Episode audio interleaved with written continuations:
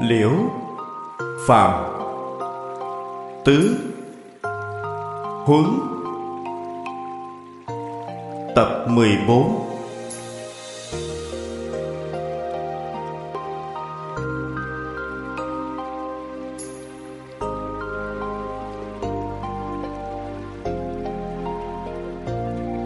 Chủ giảng Pháp Sư Tịnh Không. Thời gian ngày 19 tháng 4 năm 2001 Địa điểm Đài truyền hình Phụng Hoàng, Thâm Quyến, Trung Quốc.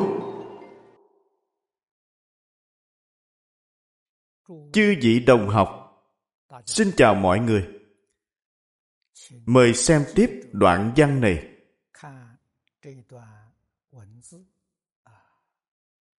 Đây là trường hợp thứ 8 Ở huyện Gia Hưng có người tên là Đồ Khang Hy.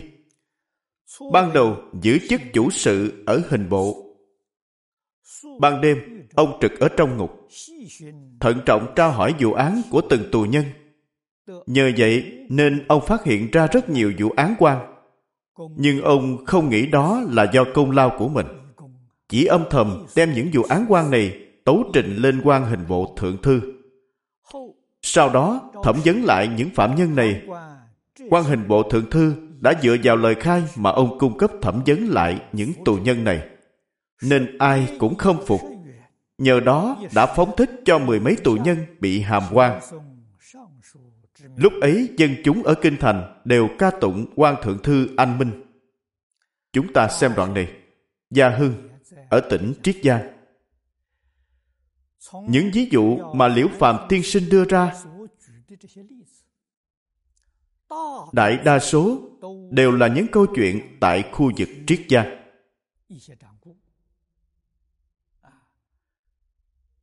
Do đây có thể biết, nguyên tắc đưa ra ví dụ nhất định phải ở khu vực gần nhất. Khi nghe nói đến mọi người đều biết, như vậy lòng tin mới mạnh.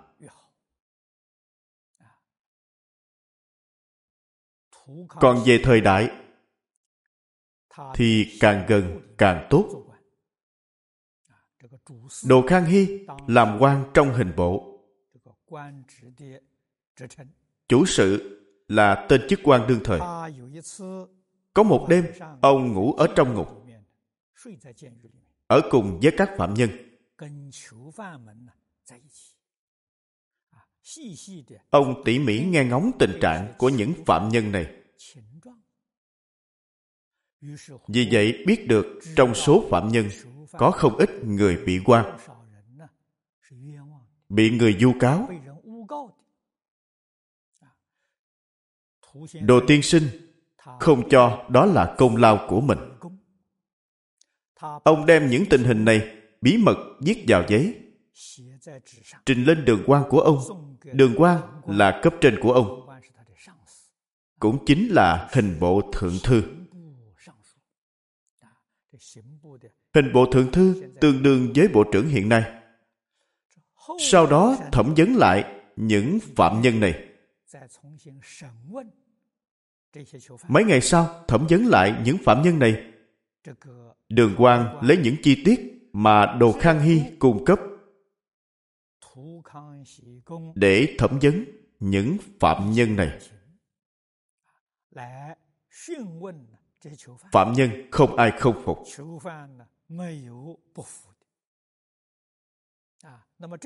nhờ vậy đã giải quan cho khoảng mười mấy người. nhất thời là lúc chuyện này được truyền đi. Liễn hạ. liễn là xe hoàng đế ngồi. liễn hạ tức là nói thủ đô kinh thành nơi hoàng đế ở lúc ấy dân chúng ở kinh thành đều ca tụng quan thượng thư anh minh mọi người không ai mà không khen ngợi sự công chánh liên minh của quan hình bộ thượng thư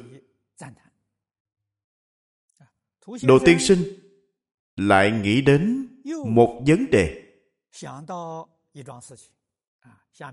Bên dưới nói, Đồ tiên sinh lại tấu trình lên hình bộ thượng thư rằng Kinh thành ở dưới chân thiên tử mà còn có nhiều vụ án quan như vậy thì toàn quốc có hàng triệu dân lẽ nào không có người bị hàm quan ư? Vì vậy, xin kiến nghị cứ 5 năm một lần nên cử một vị quan giảm hình về các tỉnh thẩm tra lại các vụ án để phán xử cho công bằng.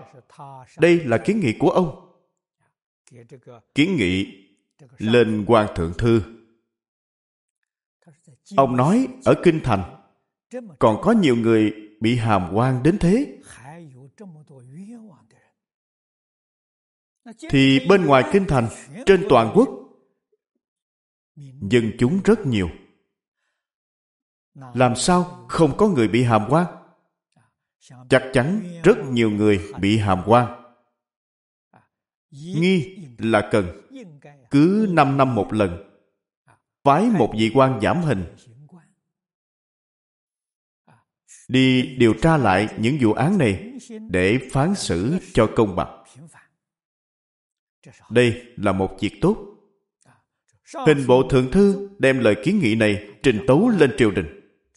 Cấp trên của ông, hình bộ thượng thư chấp nhận ý kiến đó, đem ý kiến này tấu lên hoàng đế. Được hoàng đế phê chuẩn, hoàng đế bằng lòng. Lúc ấy, Đồ Tiên Sinh cũng được phái là một trong các quan giảm hình. Đồ Khang Hy cũng được phái làm một trong các vị quan giảm hình. Việc này đã giải quan giúp cho rất nhiều người bị quan khuất. Một hôm, ông nằm mộng thấy một vị thần đến nói rằng số ông không có con Nay ông kiến nghị việc giảm hình rất hợp với lòng trời. Đây là cảm ứng. Bản thân có thể tu thiện tích đức. Hợp với ý trời. Thượng đế thương yêu tất cả chúng sanh. Gọi là trời có đức hiếu sinh. Cách làm của ông, kiến nghị của ông rất tương ưng với ý trời.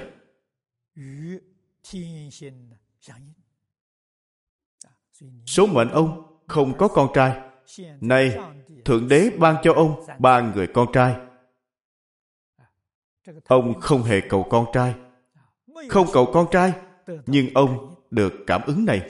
Tương lai đều làm quan mặc áo tía đa dạng. Đêm ấy vợ ông có thai.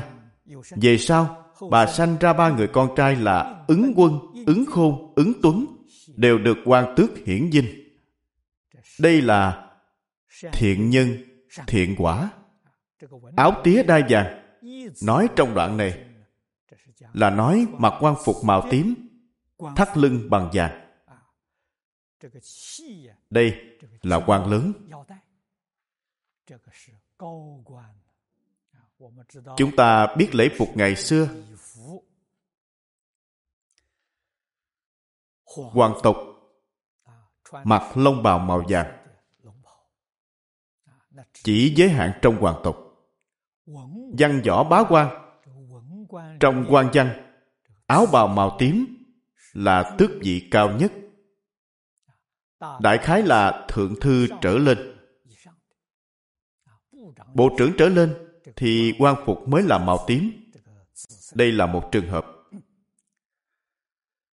Tiếp theo, trường hợp thứ chín là bao bọc. Người này bỏ tiền của ra để tu sửa chùa chiền.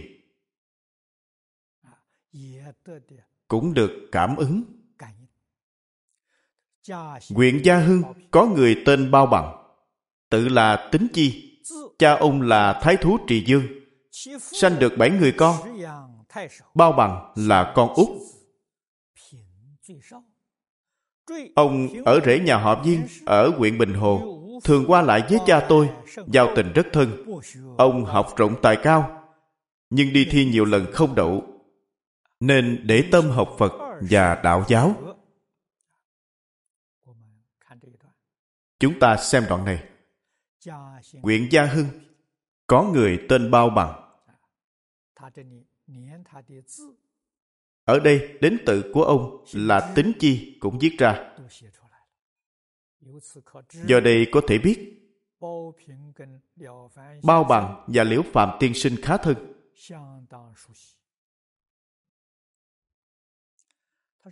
Phụ thân của Bao Bằng từng làm thái thú Trì Châu.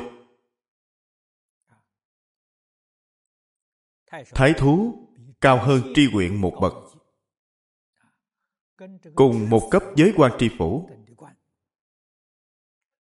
Trì Châu ở huyện Quý Trì, tỉnh An Quy. Ông sinh được bảy người con trai, bao bằng nhỏ nhất. Đại khái là ông nhiều con cái.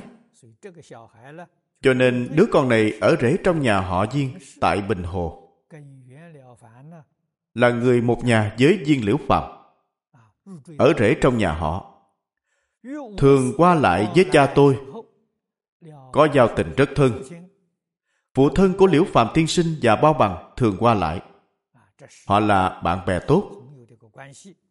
Người này học rộng tài cao. Nhưng nhiều lần đi thi không đậu. Mỗi lần đi thi đều không đậu.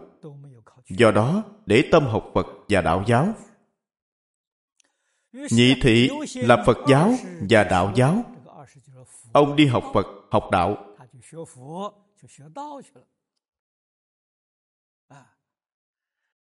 Một hôm, ông dạo chơi ở phía đông Mão Hồ. Bỗng gặp một ngôi chùa trong thôn. Thấy tượng Phật Quan Âm Bồ Tát bị nước mưa dột ướt hết, như đứng ngoài trời. Ông lập tức tìm trong túi được 10 lạng bạc, trao cho vị thầy trụ trì để tu sửa mái chùa. Vị Tăng nói công trình quá lớn, mà khoản tiền này thì quá ít, e là không thể làm được. Bao bằng, lại lấy ra bốn sắp giải đặc biệt sản xuất ở Tùng Giang, lại tìm trong rương hành lý được bảy chiếc áo, hai lớp giải đai mới, rồi đưa hết cho vị Tăng. Người hầu có ý ngăn lại, bao bằng nói, chỉ cần thánh tượng không bị ướt, thì ta dù có ở trần cũng không sao. Chúng ta xem đoạn này. Một hôm, ông ra ngoài đi du ngoạn. Du ngoạn ở Mão Hồ. Đột nhiên, trong ngôi chùa của một thôn trang, thấy tượng quán âm Bồ Tát. Lúc đó trời mưa. Phòng ốc trong chùa bị mưa dột. Tượng quán âm Bồ Tát bị mưa ướt. Ông thấy vậy rất đau lòng.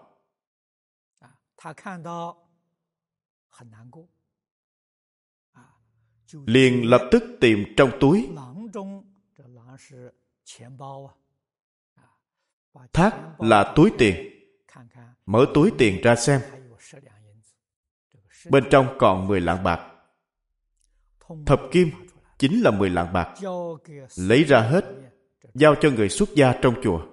Nhờ thầy tu sửa lại phòng ốc. Để Bồ Tát không bị mưa dột ướt hết nữa. Vị xuất gia này nói với ông, công trình tu sửa nóc nhà này rất lớn. Mười lạng bạc quá ít, sợ không thể hoàn thành.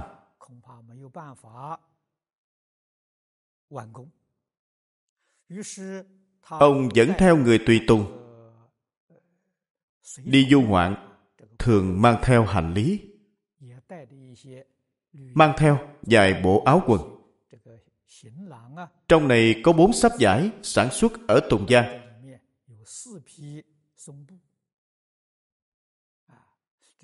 Mở rương ra xem, còn có bảy bộ áo quần. Đây đều là áo quần mới, chưa mặc. Bên trong còn có thêm vài thứ tương đối quý giá. Trữ triệp là sợi đay.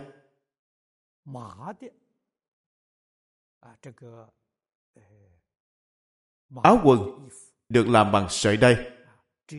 Triệp là áo hai lớp. Có áo một lớp, có áo hai lớp, đều là đồ mới. Người tùy tùng của ông nói, thôi cần gì phải quyên nhiều như thế bao bằng nói chỉ cần thánh tượng không bị ướt có thể sửa được nóc nhà này tượng quán âm bồ tát không bị mưa dột ướt cho dù ta ở trần, cũng không sao. Đây là một tấm lòng chân thành.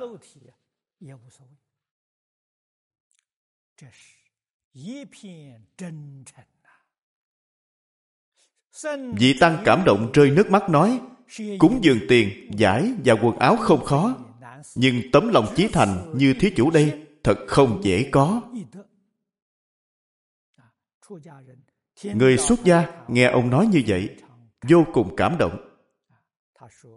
Ông nói bố thí tiền bạc và những bộ áo quần giả dốc này đây không phải chỉ khó nhưng tấm lòng chân thành này thì thật hiếm có.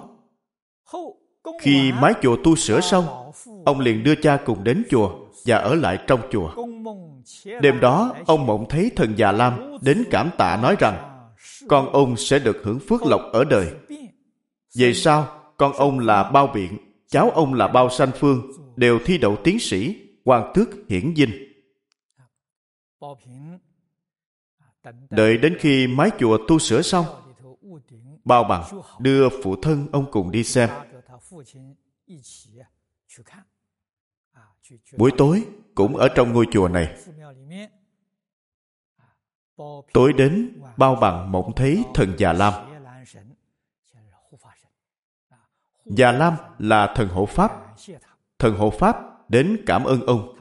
Thần nói, con cái ông sẽ được hưởng lộc ở đời. Được phước báo. Quả nhiên về sau, con trai ông là biện cháu là sanh phương, đều đăng đệ. Đăng đệ là nói thi đậu học vị tiến sĩ. Làm quan lớn đây là quả báo con cháu quý hiển.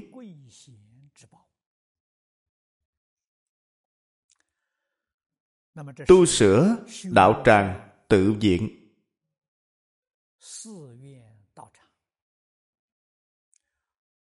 và tạo tượng phật có công đức rất lớn. trong đại tạng kinh có một bộ kinh gọi là kinh công đức tạo tượng.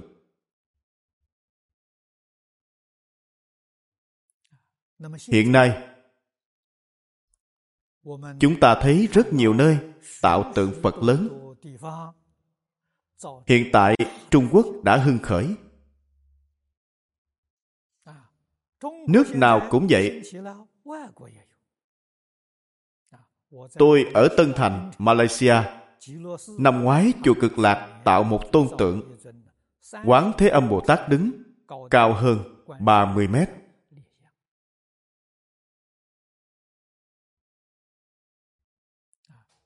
Chúng ta muốn hỏi, rốt cuộc tạo tượng có công đức không? Thấy trường hợp của bao bằng là biết. Tạo tượng đích thực có công đức nhưng công đức cần phải đầy đủ điều kiện. Nếu chỉ tạo hình tượng phật bồ tát, không hoàn pháp lợi sanh, thì người thông thường nhìn thấy tượng phật dễ sanh ra mê tín. Vậy tạc bức tượng này chẳng những không có lợi ích, trái lại rất nhiều chúng sanh tạo nghiệp. Như vậy là sai rồi cho nên, hoàng pháp lợi sanh rất quan trọng. Một đạo tràng nhất định phải giảng kinh, nhất định phải tu hành.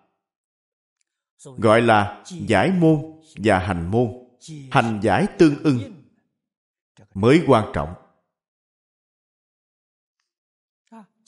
Ở trung quốc, giải môn có rất nhiều tông phái đạo tràng thuộc tông phái nào? Nhất định phải y theo kinh điển của tông phái đó để tu hành. Những kinh điển này phải đọc tụng phải nghiên cứu phải giảng giải thấu triệt và thực hành vào trong cuộc sống của mình. Như vậy mới đầy đủ công đức ở trước đã nói với chư vị, tượng phật. Có ý nghĩa biểu pháp. Nhà phật dùng phương pháp này để thời thời khắc khắc nhắc nhở chúng ta.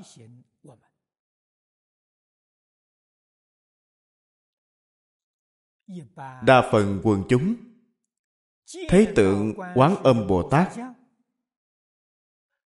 là biết mình phải phát tâm từ bi. Phải từ bi giống như quán thế âm bồ tát. Giúp tất cả chúng sanh khổ nạn trong thế gian. Vậy thì công đức của tôn tượng này rất lớn.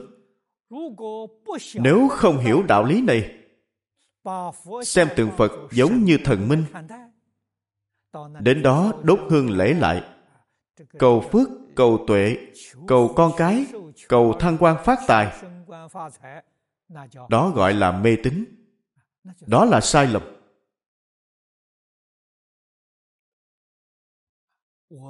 Tôi nói đến đây, các vị đồng tu chắc có thể thể hội được.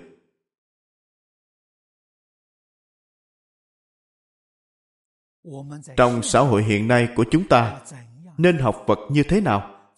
Như thế nào mới đạt được lợi ích chân thật của phật pháp? Trong hành môn, mỗi tông phái cũng khác nhau. Như thiên thai, họ tu chỉ quán. Trong thiền tông, họ tham thoại đầu hoặc dùng quán tâm trong mật tông, dùng phương pháp trì chú. Tịnh độ tông của chúng ta, dùng phương pháp trì danh niệm phật. Chọn một môn rồi thì công phu không được gián đoạn. Đều có thể đạt được tâm thanh tịnh. Đều có thể thành tựu giới định tuệ. Đây là công đức lợi ích thật sự của đạo tràng xem tiếp trường hợp thứ 10 Nguyện gia thiện có người tên Chi Lập.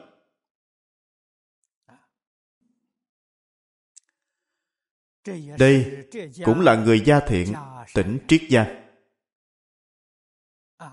Ông họ Chi, tên là Lập. Phụ thân ông giữ chức quản lý hồ sơ hình sự. Ông quản lý án kiện hình sự trong nhà môn Có tù nhân bị du quan hãm hại phải chịu tội tử hình. Ông biết có một phạm nhân thật sự bị quan khuất, bị án trọng hình. Có thể là bị phán tử hình. Ông thấy vậy thương xót. Trong lòng ông biết rõ, rất thông cảm với phạm nhân. Muốn tìm cách cứu phạm nhân này ông muốn giúp phạm nhân thoát tội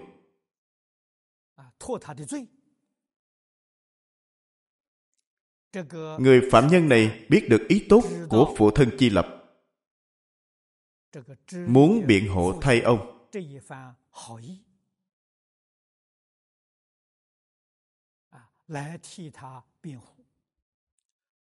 người tù nói với vợ rằng chi tiên sinh có lòng tốt cứu giúp. Ta thật hổ thẹn không biết lấy gì để báo đáp. Ngày mai nàng hãy mời ông ấy về quê. Xin làm thiếp để hầu hạ. May ra ông ấy sẽ tận tâm giúp ta giải quan. Như vậy ta có thể giữ được mạng sống. Phạm nhân bàn bạc với vợ mình ông nói chi tiên sinh có ý giúp tôi thoát khỏi tội hình Ông nói, tôi rất hổ thẹn, không biết lấy gì để báo đáp. Đây là ân cứu mạng. Ông nói ngày mai nàng có thể mời ông ấy về quê. Có lẽ họ là người nông thôn. Rồi ông bàn với vợ. Muốn vợ mình xin làm thiếp để hầu hạ ông. Ông nói, có thể chi tiên sinh càng dụng tâm hơn. Như vậy tôi mới có thể thoát tội. Vợ của phạm nhân rơi lệ mà dâng lời. Người vợ này cũng vô cùng hiền lương. Quả nhiên làm theo lời chồng. Hôm sau, Chi tiên sinh đến nhà. Người vợ tự ra mời rượu và nói rõ ý của chồng. Chi tiên sinh không đồng ý, nhưng ông vẫn tận tâm giải quan cho người tù này. Vợ của phạm nhân này tự ra mời rượu. Nói rõ ý của chồng mình với Chi tiên sinh. Chi tiên sinh nghe xong không đồng ý. Tuy không đồng ý, nhưng vẫn toàn tâm toàn lực lật lại vụ án này. Sau đó, phạm nhân ra ngục. Vợ chồng cùng đến nhà ông lại tạ, nói Người nhân đức như Ngài, thời nay thật hiếm có. Đây là một việc rất hiếm có. Ông có thể làm được đại công vô tư. Dùng tâm chân thành để lật lại vụ án quan. Khi vợ chồng người phạm nhân này đến lại tạ, họ nói hiện tại Ngài không có con trai. Đã lớn tuổi nhưng vẫn chưa có con. Này biết Ngài chưa có con. Tôi có một đứa con gái. Xin cho được theo làm thiếp, hầu hạ lo liệu việc nhà. Điều này cũng rất phù hợp lễ nghĩa. Ông nói, tôi có một cô con gái, nó cũng đã lớn. Tôi muốn đưa đến cho ông làm thiếp. Hy vọng tương lai sanh cho ông vài người con. Điều này về lễ nghĩa có thể được. Chi tiên sinh bèn mang lễ vật đến trước về. Sau đó sinh ra chi lập. Chi tiên sinh đồng ý tiếp nhận, sau đó sanh ra chi lập. Đây là việc thiện mà phụ thân của chi lập đã làm. 20 tuổi đã đổ tiến sĩ, làm quan đến chức thư ký trong hàng lâm viện. Lập sinh ra chi cao chi cao sinh ra chi lộc, đều được tiến cử làm quan dạy học trong các trường châu huyện. Chi lộc sinh ra chi đại luân thi đỗ tiến sĩ. Còn cháu đời sau dần dần phát đạt. Chi Lập 20 tuổi, đã đổ tiến sĩ. Là 20 tuổi, đậu tiến sĩ.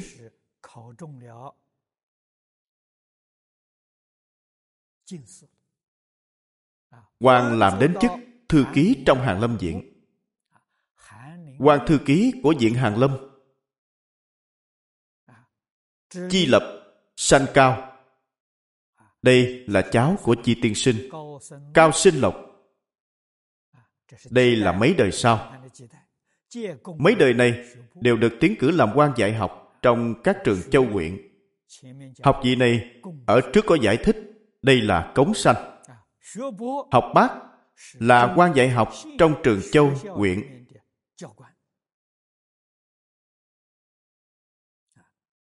Chi Lộc sanh ra Chi Đại Luân thi đỗ tiến sĩ.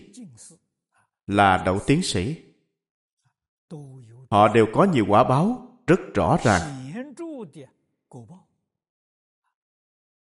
Nơi ở của những người này đại khái đều cách Gia Hưng, Triết Giang không xa. Do đây có thể biết, khi Liễu Phạm Tiên Sinh nêu ra những người này, mọi người đều biết đều rất quen thuộc. Đủ để chứng minh gia đình tích thiện ắt thừa niềm vui. Đoạn văn ở sau là tổng kết. Mười trường hợp ở trên tuy việc làm của mỗi người đều khác nhau nhưng giống nhau là đều làm việc thiện. Đều là làm việc thiện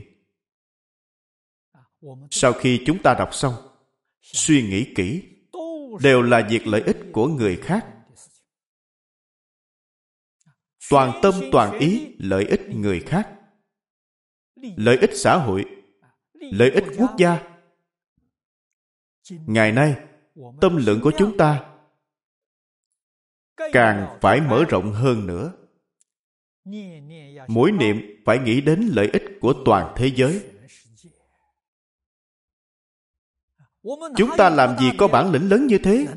Có thể lợi ích toàn thế giới. Mặc dù là việc thiện nhỏ,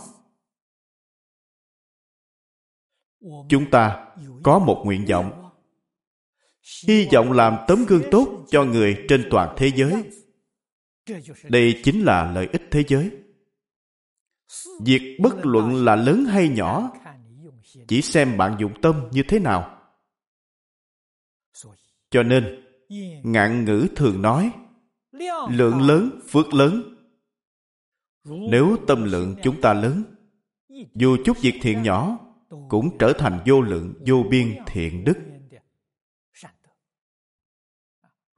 Nếu như tâm lượng nhỏ dù làm nhiều việc thiện phước báo cũng không lớn lắm. Do đây có thể biết tâm chuyển cảnh giới là thật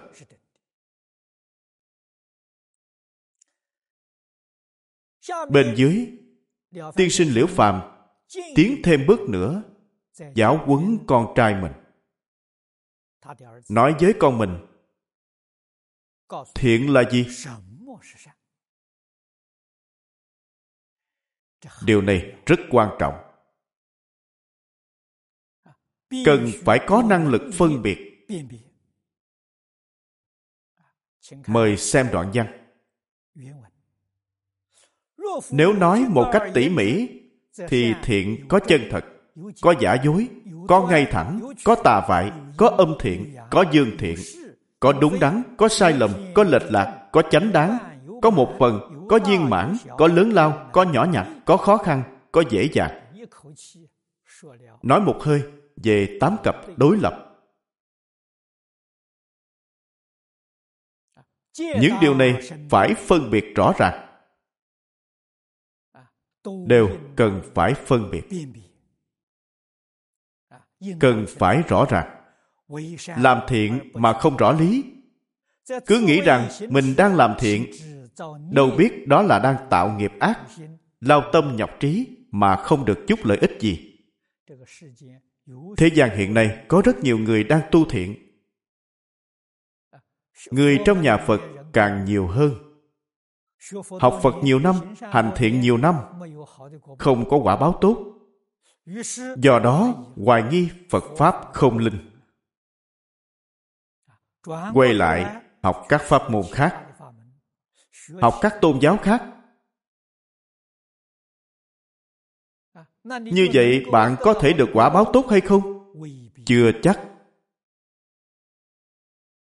tại sao lại xảy ra tình huống này chính là đối với thiện, rốt cuộc là chân thực hay giả dối? Là lệch lạc hay chánh đáng? Một phần hay viên mãn đều không biết. Nhưng tự cho là thiện. Nhờ những người có trí tuệ đức hạnh. Phân tích thì chúng ta mới biết được. Hóa ra là tội nghiệp.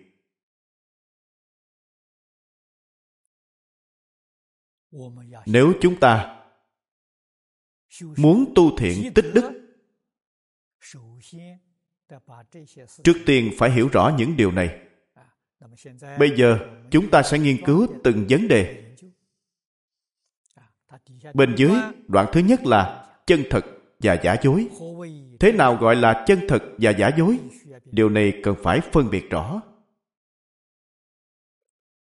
ông đưa ra ví dụ rằng, xưa có mấy vị nho sinh. Nho sinh là người đọc sách. Đi bái kiến hòa thượng trung phong. Hòa thượng trung phong là người thời nhà nguyên.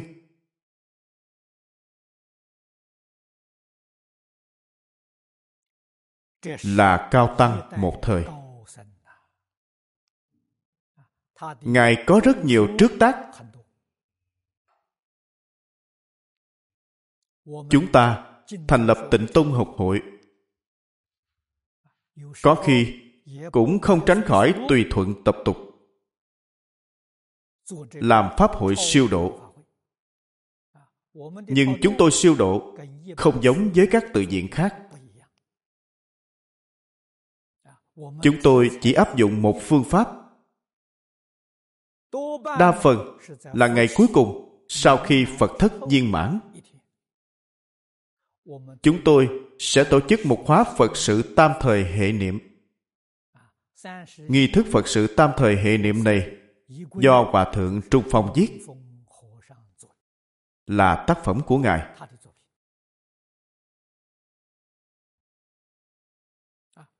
Phật sự này âm dương đều lợi ích.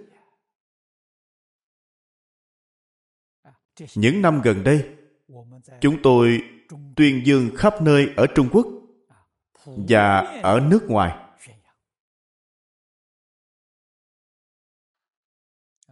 Cho nên, đồng học tịnh tông đối với hòa thượng trung phong không hề xa lạ. Hỏi rằng, có một vài người đọc sách thỉnh giáo thiền sư trung phong nhà phật luận về thiện ác báo ứng như bóng theo hình.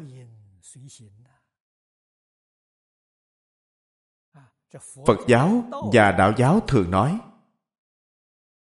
thiện ác báo ứng như bóng theo hình. Hiện nay có một số người làm việc thiện nhưng con cháu lại không hưng thịnh. Còn một số người làm việc ác nhưng gia đình lại rất hưng dưỡng. Vậy thì phật nói về thiện ác không có căn cứ. Cách nói này của phật không đáng tin. Vì sao thấy người này làm thiện, nhưng con cháu họ không phát đạt? Còn người này làm ác, nhưng gia đạo của họ lại rất hưng thịnh. Trong xã hội hiện nay, có trường hợp như vậy. Chẳng những chúng ta có nghe nói mà còn tận mắt chứng kiến. Thiền sư trung phong giải thích với họ như thế nào? Thiền sư trung phong nói người phàm tâm tánh chưa được gột rửa huệ nhãn chưa khai mở nên cho thiện là ác cho ác là thiện. Những việc như vậy thường thấy rất nhiều. Họ thấy biết sai rồi nhưng không tự ân hận, chính mình đúng sai điên đảo. Mà ngược lại, còn quán trách trời đất, bảo là báo ứng không đúng. Lời của thiền sư trung phong nói rất thâm thúy. Người thường không hiểu. Chúng ta là phạm phu. Phạm phu chưa gột sạch tình nhiễm. Pháp nhãn, huệ nhãn của chúng ta chưa khai mở. Cho nên, thường thấy sai, nhìn sai lệch vấn đề. Coi thiện thành ác, coi ác thành thiện. Có việc như vậy không? Thật có. Cho nên, bạn không cảm nhận được bản thân mình đúng sai điên đảo. Trái lại, quán trách ông trời, báo ứng không công bằng. Như vậy, tội càng nặng hơn. Họ nói những người học trò này nói thiện ác làm sao có thể lẫn lộn được? Vì sao chúng ta lại xem thiện ác lẫn lộn như thế? Hòa thượng trung phong bảo họ nói thử xem. Thế nào là thiện thế nào là ác? Lão hòa thượng có trí tuệ ngài có phương pháp dạy học. Không cần giải thích dạy họ tự nói thử xem. Quý vị nói thử xem thiện là gì ác là gì? nói cho tôi nghe thử xem. Một người nói mắng người đánh người là ác cung kính lễ phép với người là thiện. Có một học trò nói mắng người đánh người là ác cung kính lễ phép với người là thiện. hòa thượng trung phong nói không nhất định là như vậy. Lời ông nói cũng chưa chắc. Lại có một học trò nói, có người nói, tham tài dùng thủ đoạn xấu để đạt được là ác, liêm khiết có phẩm hạnh là thiện. Hòa thượng trung phong nói, chưa chắc đã như vậy. Mỗi người đều nói ra cái hiểu của mình về thiện và ác. Nhưng hòa thượng đều bảo, không hẳn là vậy. Nên có người hỏi ngài, thế nào là thiện? Thế nào là ác? Rất nhiều học trò mỗi người đều nói ra cách nhìn của mình về thiện và ác. Thiền sư trung phong đều không đồng ý.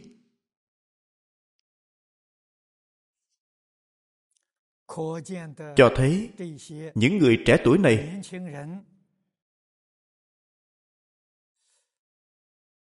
kiến thức nông cạn.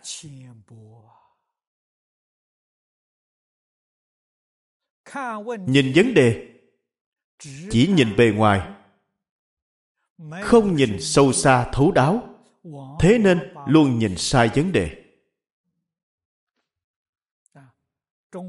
Thiền sư trung phong phủ định tất cả cách nhìn của họ. Những học trò này lại thỉnh giáo thiền sư. Rốt cuộc như thế nào là thiện? Như thế nào là ác? hòa thượng trung phong nói với họ rằng có lợi cho người là thiện có lợi cho mình là ác đây là định ra tiêu chuẩn của thiện và ác. Bạn khởi tâm động niệm, ngôn ngữ tạo tác là lợi ích người khác. Lợi ích xã hội, lợi ích đại chúng, thì đây là thiện. Còn nếu như tự tư, tự lợi là ác, có lợi cho người, thì đánh người mắng người đều là thiện. Bạn vì muốn tốt cho người này, thì dù đánh họ, mắng họ cũng là thiện.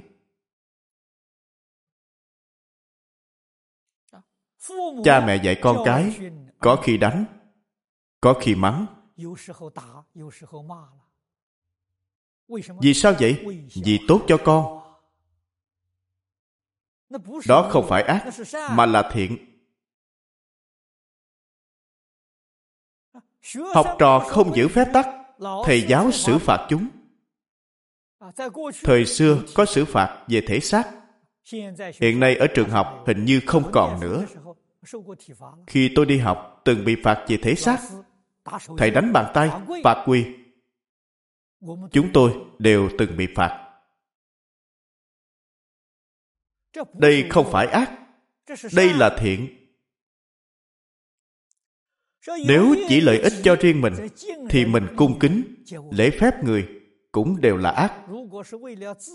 Nếu vì tự tư tự lợi, cung kính người khác, lễ kính người khác, đó là gì? Đó là nịnh bợ. Đó là ác không phải thiện. Đây là thiền sư trung phong dạy bảo nhóm thanh niên này. Do đó, người hành thiện lợi ích cho người chính là việc công. Việc công chính là chân thật. Lợi ích cho mình chính là việc tư. Việc tư chính là giả dối. Nhất định phải hiểu rõ thiện thật và thiện giả. Tuyệt đối không có tư tâm, tuyệt đối không có tư lợi. Khởi tâm động niệm, ngôn ngữ tạo tác đều là lợi ích xã hội. Lợi ích đại chúng ngày nay chúng ta gọi là lợi ích thế giới. Lợi người đại công vô tư công là thật. thiện này là thật.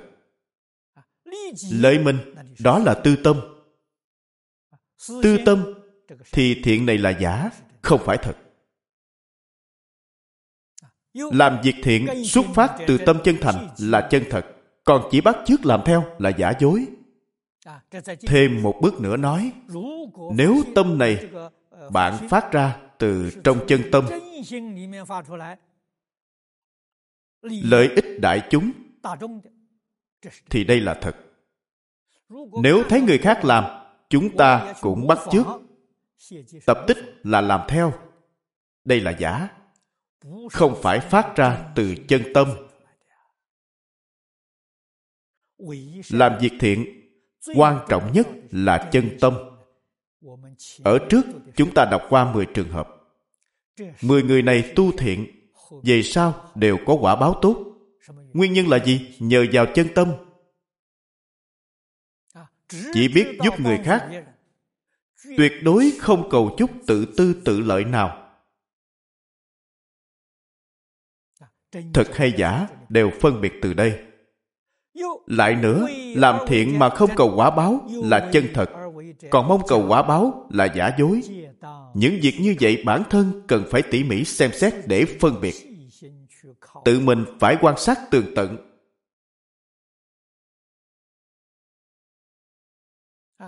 Làm thiện mà không cầu quả báo chính là những việc thiện chúng ta làm. Không lộ dấu vết không cần để người khác biết. Thì việc thiện bạn làm là thật. Đây gọi là âm đức. Nếu mà làm thiện mà mong cầu quả báo, bạn có ý đồ, có mục đích, thì bạn mới làm những việc thiện này. Vậy việc thiện này là giả. Những vấn đề này đều phải tự mình nghiêm túc, phản tỉnh, quan sát.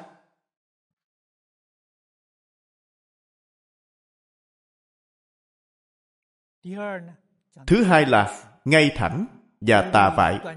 Thế nào là ngay thẳng và tà vại?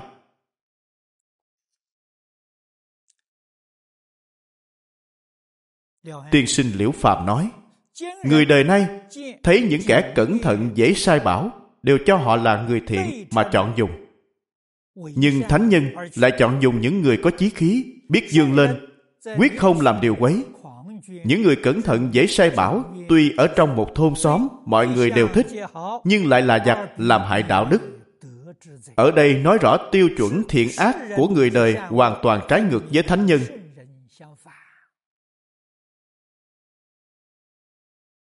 Từ đó mà suy ra mọi tiêu chuẩn lấy bỏ của người đời đều có sai lầm.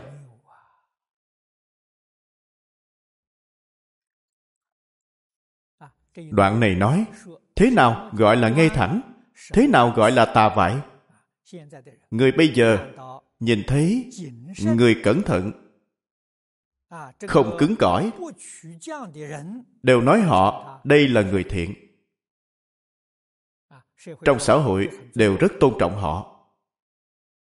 Nhưng thánh hiền thời xưa, họ lại yêu thích người có chí khí.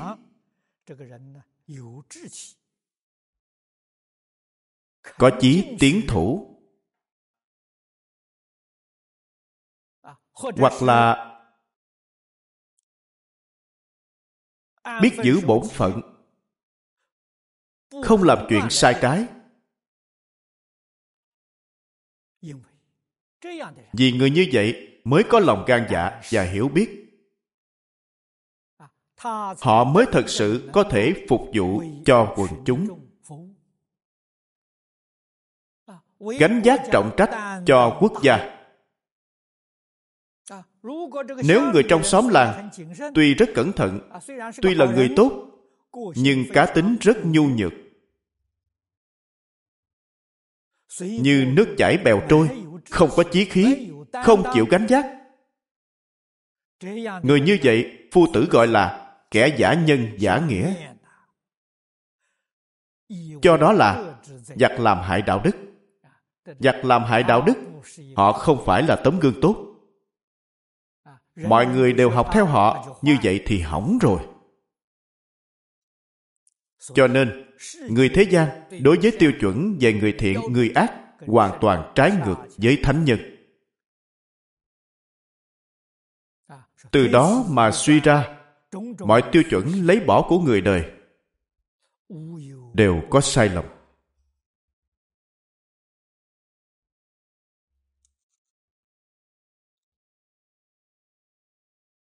Mậu là sai lầm thánh nhân lấy và bỏ như thế nào? Thánh nhân là người hiểu biết, người có học vấn, có đức hạnh, có kinh nghiệm. Họ có thể phân biệt người thiện, kẻ ác.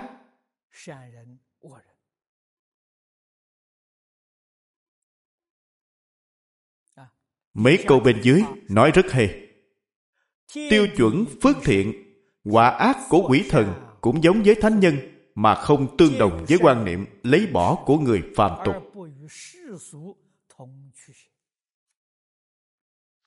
Đây là nói đến thiên địa quỷ thần, kiến giải của họ tương đồng với thánh hiền nhân. Nhưng đích thực không giống với cách nhìn của người thế tục.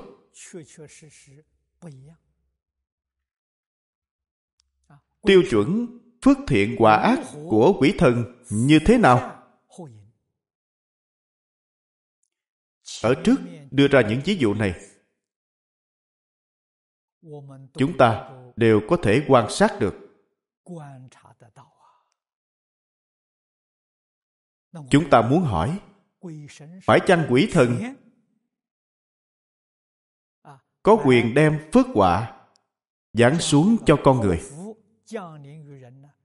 Không có. Cần phải hiểu điều này. Quỷ thần không có quyền. Như người thế gian chúng ta, có người làm việc thiện, có người làm việc ác. Nhân viên chấp pháp, cảnh sát hình sự. Dùng hình phạt với bạn. Phải chăng họ có quyền? Không phải. Là vì bạn phạm tội, nên họ mới lấy còng ra còng tay bạn lại.